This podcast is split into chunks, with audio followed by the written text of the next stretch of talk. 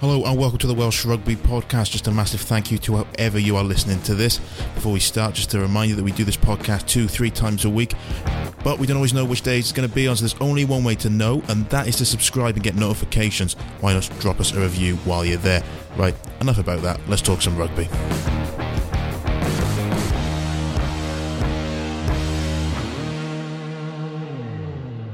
I'm Ben James. I'm joined by Andy Howell and a very special guest, John Devereux, on the podcast today. How are you doing, John? Very good, thanks, Ben.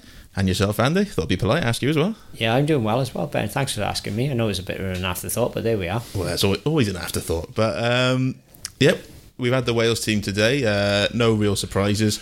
Nick Tompkins comes in at the centre, George North onto the wing. Um, so, yeah, let's get the initial reactions. You were surprised by much about that, John, or? Um, possibly. I mean, sometimes it's hard to change a winning side, but when you're looking at the the facts, and you know, Tompkins is a centre, George played majority of his time on the wing and being very effective. So it's a bit of common sense, really, to sort of say, well, he's had he's been on the he's done the done the job for Wales when he came on, um, showed what he can do, and give him a, a starting opportunity. It's a bit of a baptism, obviously, to go over to Dublin, but. Um, yeah, and we know what George can do on the wing, and Yeah.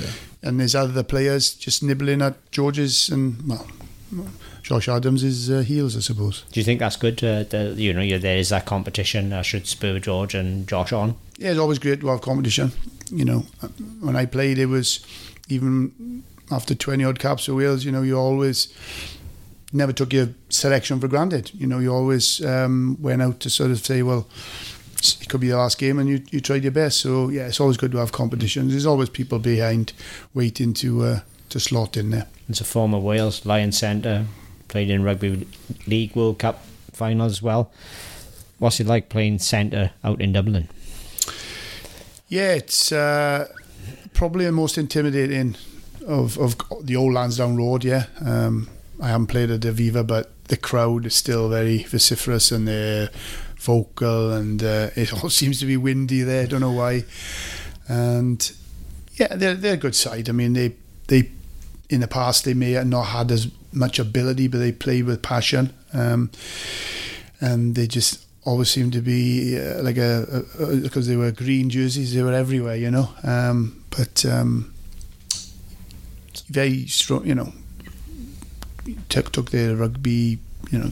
Yeah. It's a small minority sport over in Ireland, and, and it's amazing how they can put out, uh, you know, international sides like Because it used to be that it felt like we'd go over there and, and we'd win, and then they'd come to Cardiff and, and return the favour. But I think that's sort of settled down now, isn't it? We haven't won there since 2012. yeah. I- You experienced that, didn't you? you We did, yeah. that. We used to go over. My first time was 86, third cap, and we, we won. And then they came over to Cardiff in 87 and we lost. And went over there, the Triple Crown year, we won. And then 89, they came to Cardiff and we lost. So, yeah, it was. That was my last game actually in Cardiff in '89. I remember Noel Mannion going down the touchline and uh, Dai Bryant open side that day couldn't couldn't catch Mannion and that was the end of the game. We lost that one, but yeah, we we, we had a bit of a different side that day because I remember Jonathan Davies had already signed for rugby league and north, yeah. my good friend John uh, Bleddyn Bowen played outside half that day. Yeah, so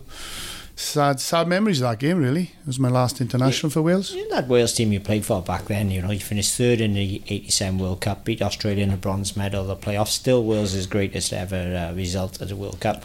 Following year, won a Triple Crown, should have won a Grand Slam. Remember, they lost to Cardiff in the wet, at, uh, but were pipped at, uh, the, that season. And then uh, uh, Wales, it was a young team, it was building for the future, and then, of course, went to New Zealand, he went to New Zealand on tour. I would say myself, arguably a supreme New Zealand team, one of the best I've ever seen. They'd won a World Cup the year earlier, but actually were better the following year, and they give you two stuff-ins. And then loads of players left for rugby league. Uh, you know, it was, a, was it a case of a lost generation? We did lose a generation. That's not without saying, isn't it? And uh, I think the uh, going back to that '88 tour, you know, after after winning a triple crown, you know, a number of players will just the daunting task of going back over there to, you know, to play two test matches against the side that put you know 50 odd points plus on it, you know, in in the previous year. So that, it was hard, even though we had won a you know triple crown and a potential, you know, could have won a Grand Slam. A lot of players were thinking, why, why go over there? You know, we are building something here, and it, it, it just seemed to just take tear down everything else that had all the good work that had been done by Tony Gray and Derek Quinnell. And the worst thing after that uh, 88 tour, they sacked Derek and Tony. That was a mistake. That was it? ridiculous. Hmm. Absolutely the hmm. the worst decision ever because they learned so much hmm. from being there, and hopefully could you know bring that home and say right, this is what we need to do.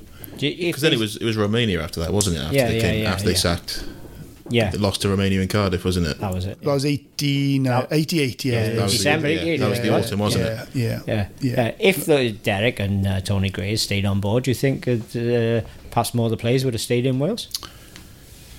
Who knows what would have happened? You know, like I say, it was a it was a turning point in in Welsh rugby, going over there and being hammered, and not just in the Test matches, we lost provincial matches. You know, there was a an element of you know, I wouldn't say I'm pointing a finger at Tony or Derek, but maybe they could have probably played a stronger side in the first game against Waikato. That was well. Gatland was their captain, wasn't he? Gatland was playing, you know. Was he any um, good?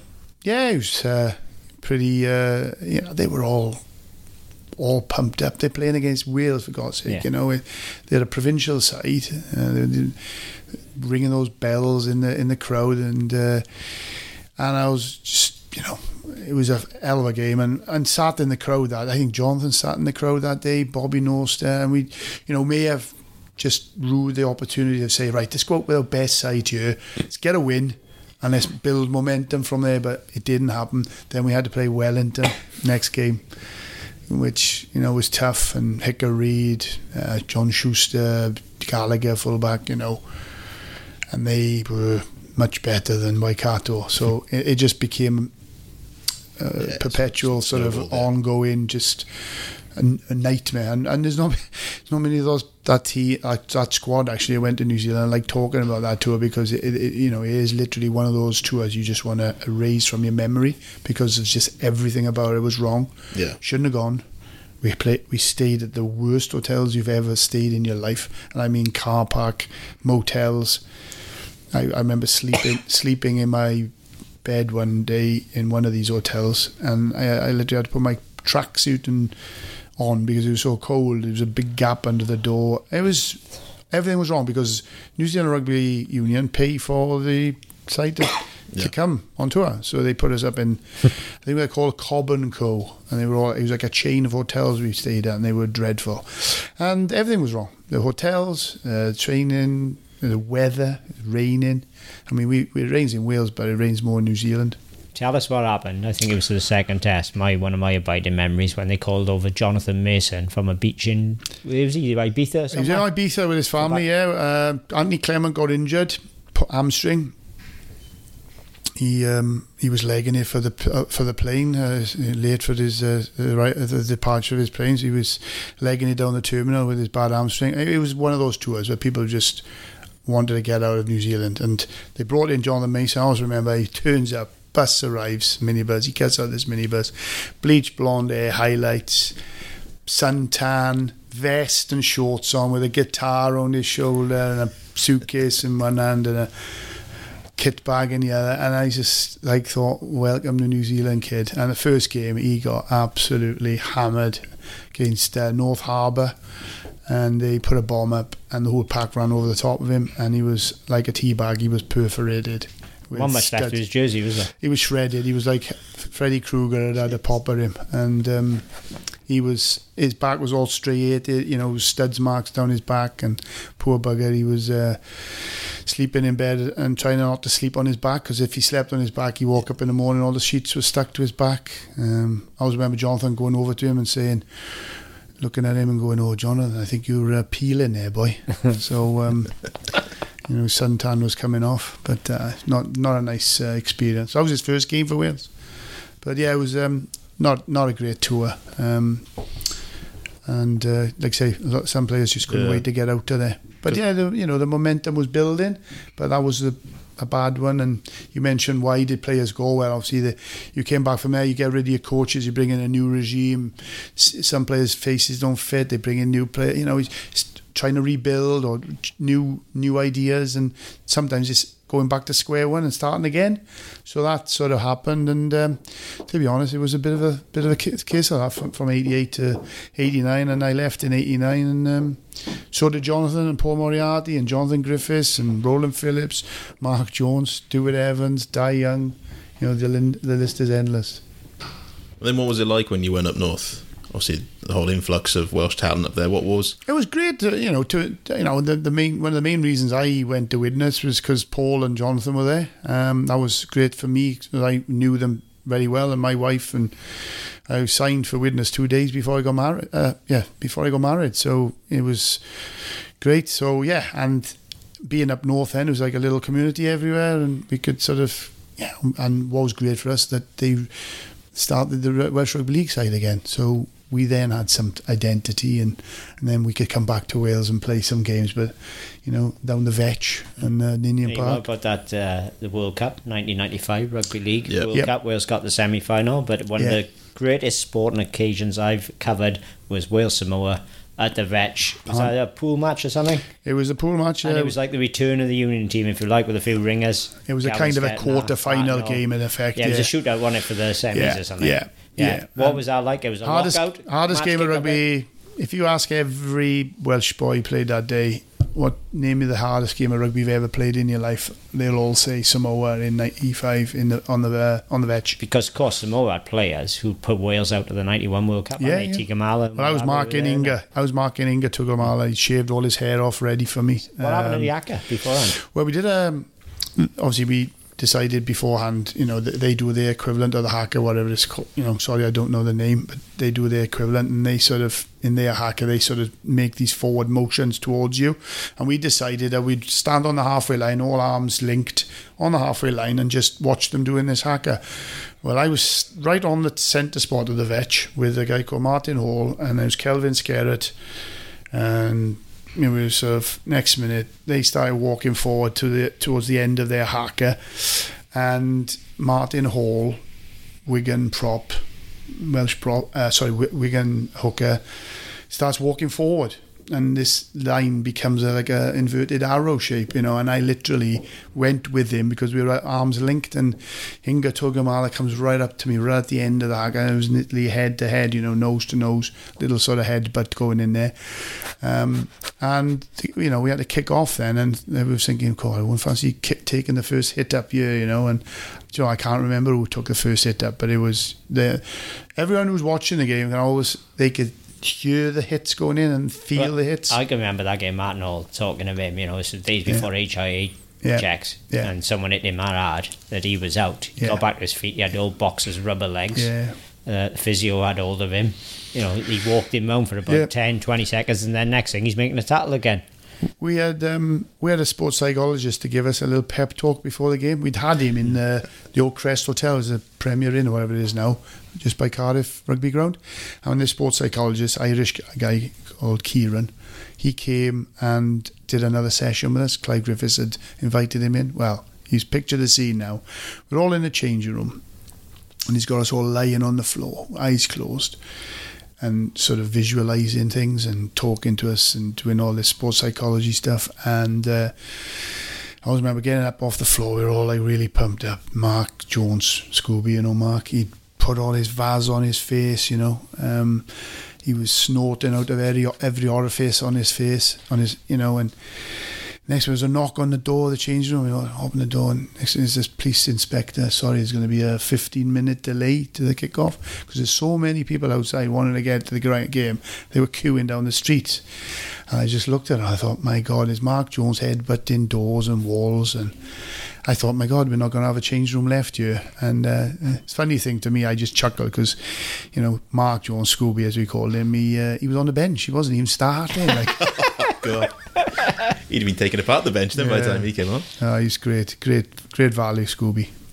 that's that's a bit before my time, '95 World Cup. But looking back at that team, you know, it was like a Union select, but you, you had like proper Welsh league stars as well coming through. Iestyn Harris would have been at that point. We had a Was couple was of it iffy ones, you know. We Too, did, you too know. early for like Libras coming through at that point. Yeah, Ki- Kieran yeah. Cunningham Yeah, would have been around. No, Kieran was there. Yeah, I think exactly. Justin was 17, wasn't he? When Yeah, he he was played, and he just- played yeah, really well. Ki- Kieran was coming as well. Yeah. Kieran and, Kieran and Iestyn were all, like young kids then, uh, come off the bench, probably playing.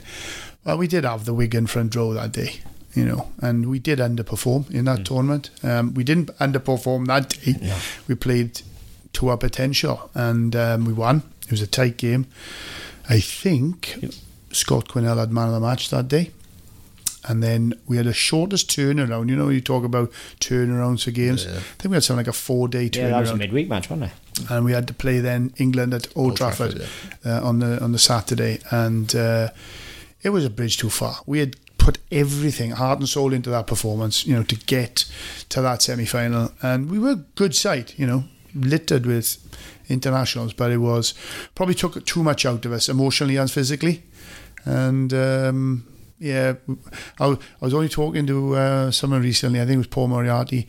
Was actually saying I wouldn't, or Jonathan. It could have been Jonathan actually. We were talking about it. It'd be great to get the video of that game to see because we didn't have any VAR or you know video refs in those days. and Martin Offiah definitely dropped the ball as I was about as I was about to launch him into row row H, you know, and he and and and the ref gave two tries that day, um, where I think he did probably didn't get the ball down properly, as you would say, under pressure. So Rowland scored in that game, didn't he? He With did. A, uh, he cle- did. Clever yeah. little finish, wasn't He it? Came on. I think he came on He that did, day. he He came came, on, off the yeah. bench and scored he- a, a five yarder. I think. Yeah, didn't he tap himself? He and did, score? yeah. He claims that was the last ever tap to yourself try in international rugby because they changed the law. Probably right. Yeah, but uh, you know he was again another character, great rugby player, um, and and he, you know it was just we just didn't have anything left in the tank, if you know what I mean. Uh, it was so sapping that uh, Samoa game, and yeah, you know you're playing against England, and They had some players. you know probably second second best team in the world at the time, and it just took you know they they grind you down as well, and they've got talent everywhere. You know, Shaun Edwards was playing. You know, Joe Lydon, Denis Betts, Platt. You know, the Phil team is littered or fire. You know, they're littered with top players, internationals. yeah? Littered. Yeah. Great game. Um, but great to play on Old Trafford as well. Played there many times now. Especially as you hate Man United. Yeah, but it's a fantastic arena. You know, yeah. Uh, being a Liverpool man Well, uh, myself. well, as I'm, you know, I'm I've got a Cheshire cat smile at the moment, obviously, and Gonna um, say. so um, I'm Sam Warburton, and you're listening to the Welsh Rugby Podcast.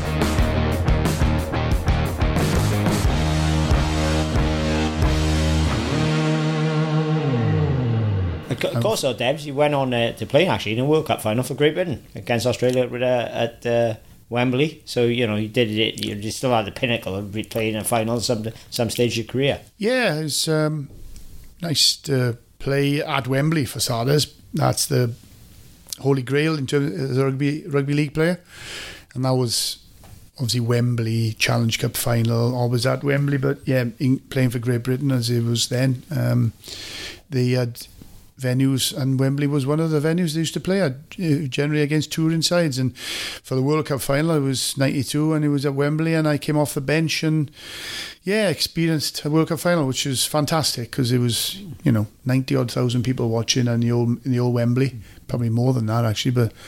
But yeah, it was uh, disappointing, but still fantastic to experience that. If we just switch back to Union, then should should have Wales have reached that World Cup final last? Uh, what was it? November was it? Uh, you know when he played South Africa. Oh, Should sorry, beat yeah, Japan. in Japan? Yeah. Should do they you think have- That, do you think that was an opportunity missed? Well, personally, um, good side, but when when you analyse the game, we were second, or they had the edge. South Africa in every department. I felt there was there was, there was just the edge. They had the edge in the scrum, the line out, the breakdown, just the edge. They had that little bit, that little X factor or something. They had that strength, or they were better than us, and we kept in that game longer than any other side would have. I think and we had an opportunity. There's not taken away from. We had an opportunity right at the end. Could have, you know, snuck something, and uh, we just didn't get. You know, when we hit that brick wall and we couldn't get over that gain line, and then we took that snap uh, drop goal and it was too far out. You know, I knew then that we weren't going to get anything out of it. But yeah, potentially. You can. It's like a boxer being on the ropes, isn't it? You can take a pounding, but you know you can c- come away with a you know smash and grab and, and win a game like that. But I think they, they, their destiny was to, to win that and to win the World Cup. I mean, they showed in the final how good they were. Mm, yeah. So uh, Wales have made a solid start to this uh, Six Nations, albeit against uh, Italy. How do you see them going d- during the tournament?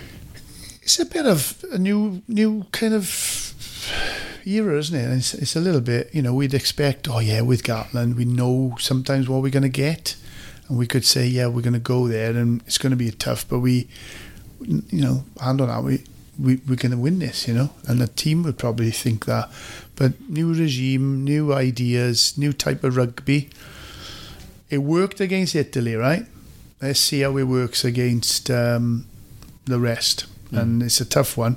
Don't get much harder. You know, obviously England we know are tough, but have had their diff, you know problems at the moment. You know, France are going to be tough, but it Ireland being they've been up there a long long time and knocking on the door to you know, be best side, and in their own backyard they got a few, uh, you know, got new coaches themselves, haven't they? So. Then some new ideas. yeah, partners Andy Farrell. Yeah, and he, and he, won't he won't stop at nothing to to to get a, a win. Um, he'll be ultra professional. Um, yeah, looking for some sort of a spark and, and a reaction from last week, which they just weren't on the top of their game. But that was a test, wasn't it? We didn't really get a test against Italy. I'm worried if we get a test, how do we face up to that? Yeah. And and certainly you yeah. mentioned it earlier on you know, their their line has always been great, you know, and they pack. So are we going to be are we going to have the edge on yeah. in the scrum? We, are, we going, are we going to have the edge in the in the line out? You know, we discussed earlier the one change Wales have made in their backs. Would you have been tempted or to make a change in the in the pack, perhaps in the back row, number just, eight maybe? Well, what did, my did my Faletau, yeah. did did he look match fit to you? No, no, and and we all want Toby Faletau back. Hundred percent. To the level you want. I don't think you can afford in international rugby to use internationals to get match fitness when you've got international players who are match fit sat on the bench. So, you know, I know Toby's had three years of up and down hell really uh, with injury. No, I think that was his only his fourth game in thirteen months. Yeah. Mm. So a lot of term, a lot of I know it's like sometimes you pick up an injury and you just you come back and then you pick another. You know, it's kind of you just haven't got that match fitness and you can't afford to try and get that playing international football. The game is too too vital, you know, it's too fine line between winning and losing. And I think he uh, he didn't do a lot last week, and it, it was he was he was wanting, wasn't he? he was, his fitness was dreadful. Um, and like I say, Ross Moriarty's on the bench. I don't know if he features in Pivac's um, plans. Um, personally, I would have him there, um, either at eight or six, um, definitely. It's funny we talked about Andy Farrell there. He he's sort of tasked with a similar thing to Pivac in building on an existing structure and bringing in a bit more attack. I think he started to put in the building blocks, but I guess this weekend might be not the weekend for either Wales or Ireland to really sort of look too too hard for the those those attacking gains. Yeah, it's, it's difficult. He's he's he's going to be on a learning curve. He hasn't he has had experience of international football, but not at this level. Yeah, and and he's got a, a, a, style of play that he wants to introduce, and whether that you know was affected with say the Scarlets, but then international football and club or regional rugby is you know another level. Whether that that that style will stack up against someone like Italy, uh, Ireland. I, you know, he worked against Italy, and we took our chances and some real, you know, some some of those tries needed scoring against the Italians, and they just built momentum, and we could see us growing into this game and getting better and better. And the more it went for Italy, they they turned down obviously scoring opportunities to go for tries, didn't they? That's a nightmare at the end of the day. Then when you don't take that penalty, say you should have in, the first half, and you, you get nilled, and nobody wants to get nilled. It's the worst, isn't it? Yeah. Were you surprised by the last twenty minutes, Andy? Um, Wales sort of set up with a with quite a sort of wide spread of forwards. You had sort of Alun Wyn Jones and Aaron Wainwright sort of stalking one wing and Tipuric and Faletau on the other. And then in that last 20 minutes, I think they gave up about four turnovers just because the four guys in the middle were maybe a little bit spread thin. Yeah, yeah. Is that yeah. a concern? Is that something, is that maybe what he's certainly is against Ireland, isn't it? Because that maybe, Peter O'Mahony in their uh, yeah. back yeah, row is a specialist again. You know? Sometimes when you're ahead, though, you, you, like you've got that cushion, you can you, maybe afford risks. to do that and try things like that. Well, fair enough, but like you say, would you play from the start or 20 minutes into a game? 40 minutes into a game. Would you play like that against it, Ireland or, uh, or England? Well, I would have thought out in Ireland now is potentially going to be much more of a war of attrition. You won't be able to play so much of that wide game because the, the defence, both the, the, the, you know, there's going to be it's two good teams. They're going to be cancelling each other out to some degree. So you've got to use Yeah. a bit more power and all that, haven't you? it's all about territory, isn't it? And um, playing in the right areas of the park. So the, go- the game's still the same in, in that respect. But um, yeah, eh, it's whether we can win that primary possession and, and give the you know our our backs opportunities really. Wales got to be clever at that breakdown. I mean, they got you know they got to think on their feet about Yeah. getting enough numbers in there when they need numbers in there. We, we sort of saw that on the weekend, didn't we? Sort of Sam Warburton's influence. They were quite smart in how they didn't commit too many But they've got this new tactic now. They I mean, two men go to the breakdown. So you've got the guy jackalling going that- for the ball. new? Is that really Well, I haven't new? really seen that before. And they got a second guy behind him, latching onto him, and he's actually holding him up off the ground. So he's so you know the referee can't ping him in for uh, not holding up his body weight. So and it means the the opposition they coming in the other way, and it's harder to shift two blokes rather than one. It's quite a, it's quite a good tactic, but they're only doing it when there's opportunity there. You know, like David Pocock got Wolverhampton Well, himself was a master, wasn't he? Yeah, I think waiting the for All Blacks, opportunity. All Blacks, would, for me, were the great at it. And you know they they wouldn't waste energy, no, and they were the best at that. They would save it and conserve it, and then they would smell an opportunity like a like a wolf smelling blood and or a shark smelling blood, and they would all collectively react together. So then you can counter ruck, or you can, you know what I mean? It's, but I think to go at to try to waste energy going at, at everything. That's um, it's probably what South Africa did in the first game against New Zealand in the World Cup. They went after everything, Yeah. and they lost that game because they used up too much energy in the in that duration of the game. But then they got wiser in the So we final. learned from that then. Yeah, because I think that's the one thing that Warburton pointed out with Wales in the World Cup is that they probably didn't they, they wasted a bit too much breakdown energy. Yeah. I suppose when you have got people like George North who are capable of doing that stuff out in, in the wider channels, they, they can get turnovers. Maybe they don't have the decision making that naturally comes with playing in around the breakdown as much. I think we, saw, we saw on the weekend that someone like I think Nick Tompkins, Tompkins came- might offer that mind because Yeah. he, he's clear, he's an ex flanker. He's clearly good at a breakdown, like Brian O'Driscoll was a master and Gordon D'Arcy was masters of the breakdown, and um, he's clearly good at it. And he looks, appears to be an intelligent rugby player. Obviously, it's about picking yeah. your moments, isn't he, he won the one penalty, but the one, the other one was, think he, he went in to sort of go to the breakdown, feigned to go in. Two Italian players come in. He leaves. He, he then he stands off. So there's 14 Welsh players on their feet and two Italians on the floor. Next phase, Tipuric's there to, to win an easy penalty. It's, it's just about if there are opportunities, go for them. If if there aren't, Yeah, you, yeah. you manipulate them. you Well, manipulate them, don't you? And you, just you look create Ri- them. Look at Richie McCaw and David Pocock, wasn't it? They'd be hanging round there, you know. They'd be mm. hanging, and if, if the kill was on, they were on, they they were in. You know, and uh, Warburton's the same. Tipper's the same, and maybe often you see Tippers hanging round, not doing anything, just watching and all the rest of it. And uh, if you're not going to win a ball, what's the point in going in there? Yeah, indeed. Um, so let's end then with predictions. Uh, we touched about on the Facebook show, so I think we sort of know where you're going to go. But Ireland, Wales, and Dublin. What do you think? yeah. Again, I, as I said earlier, it's, it's, it's to me it's a tight one. Um, you know, hard was Wales, but you know, Andy, you put you know sp- spoke a lot of you know common sense at the end of the day. Is what you, Thank you, It Dave. doesn't happen often. well. Don't happen, don't happen often. No, Dave. but yeah, in terms of what the factors stacked in in in, in favour of Ireland, I suppose. But um, yeah, hand on heart, it's, it's whether we can win enough quality ball and and to com- compete, and, and you know we've got a lot of confidence going into this game, uh, not just from the first game, but from the World Cup.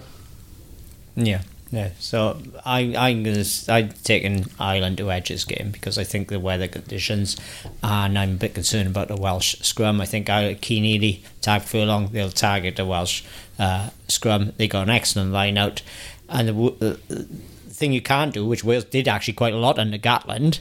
In Ireland, when Wales had a you know couple of hefty defeats over there, was they give them easy piggyback penalties. So you Yeah. don't want to give a penalty away on the island 22.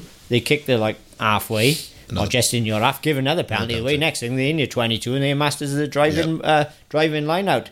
So uh, the Welsh team's got to be the utmost discipline over there to have uh, uh, to have a have a chance. If Wales can have a solid set piece and get some ball, you know they you know they could do a bit of damage. But there again, the back division mind. There's no mugs in that division. Bundee Aki Robbie Henshaw, they they're an handful in the centre.